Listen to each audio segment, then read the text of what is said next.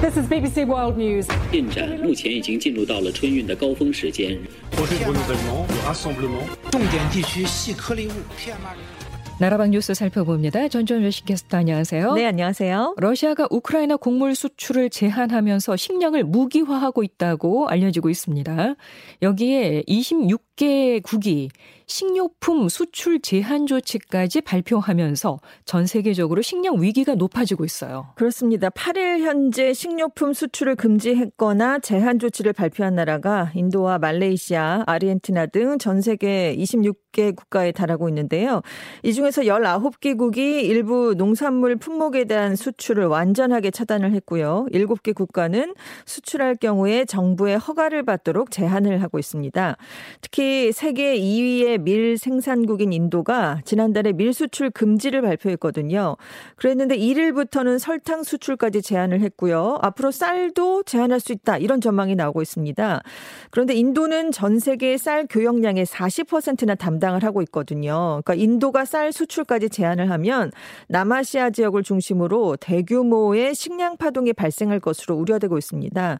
근데 지금 동남아시아의 주요한 쌀 수출국인 태국도 지금 베트남하고 협조를 해서 쌀, 주, 쌀 수출 제한 조치를 검토하고 있는 것으로 알려졌거든요. 네. 그래서 지금 쌀 대란이 벌어질 가능성도 있고요. 최근에 말레이시아는 닭고기 수출을 전면 금지했습니다. 그래서 싱가포르에서 닭고기 냉장류 가격이 최대 30% 이상 오를 것으로 전망이 되고 있거든요. 그러니까 지금 이 말레이시아의 닭고기 수출 금지 여파도 동남아 각국으로 확산이 되고 있습니다. 이렇게 전 세계가 식량 보호주의에 나서고 있는 이유는 러시아 의 우크라이나 침공 이후에 식량 위기가 고조되고 있기 때문인데요. 특히 러시아가 흑해를 봉쇄하면서 지금 전 세계 인구 4억 명이 먹을 수 있는 분량인 우크라이나산 곡물 2,200만 톤의 수출길이 막혀 있는 상황입니다. 그래서 결국 러시아가 흑해 봉쇄를 풀고 곡물 수송을 재개해야 이게 식량 위기가 좀 잡힐 것 같은데 지금은 좀 쉽지 않은 것으로 보여요. 왜냐하면 러시아가 곡물 수송 재개 합의에 반대하면서 탈취한 곡물을 자국 항구로 옮겨서 밀수하기까지 하는 것으로 알려졌습니다. 네. 그리고 재개 당장 합의를 한다고 해도 지금 흑해 항구 주변에 수천 개의 기뢰가 떠다니고 있거든요. 그래서 이걸 당장 이걸 제거하는 걸 시작을 해도 이 작업에 6개월 이상 걸릴 것으로 예상이 되고 있습니다. 여기에다가 보험사들이 러시아 군의 폭격을 우- 우려해서 흑해를 오고 가는 곡물 수송선의 해상 보험 가입을 거부하고 있는 것도 걸림돌이 되고 있습니다. 이렇게 전 세계적으로 식량 위기가 높 아지고 있는 게 세계적으로 큰 위협이 되고 있는 거죠. 그렇습니다. 특히나 이제 식량 자급률이 낮은 국가들은 식량 안보 위협이 커질 수밖에 없는 건데요.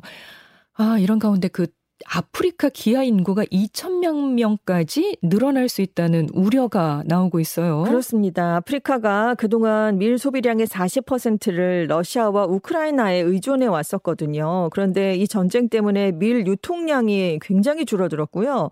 전쟁 이후에 아프리카 밀 가격은 45%나 상승을 해버렸습니다.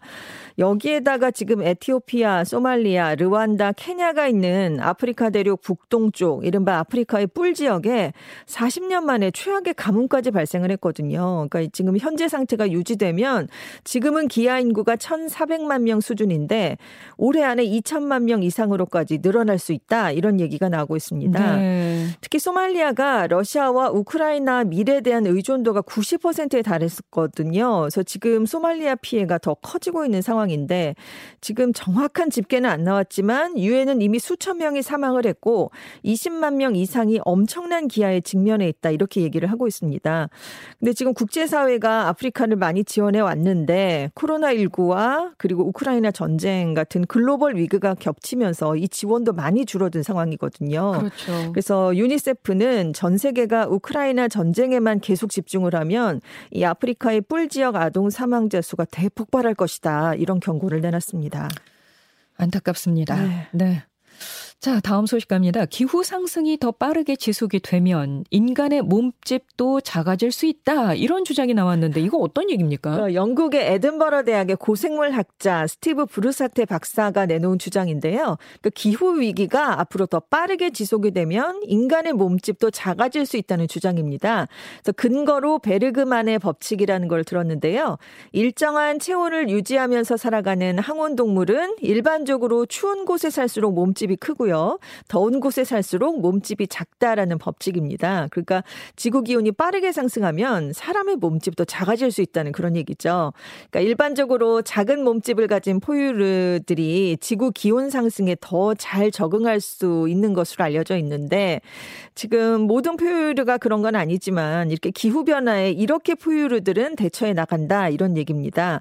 그래서 신생대에서 가장 급격한 기후 변화를 맞았던 때가 팔레오세 에오세 최대 온난기라 불리는 한 5,500만 년 전이거든요.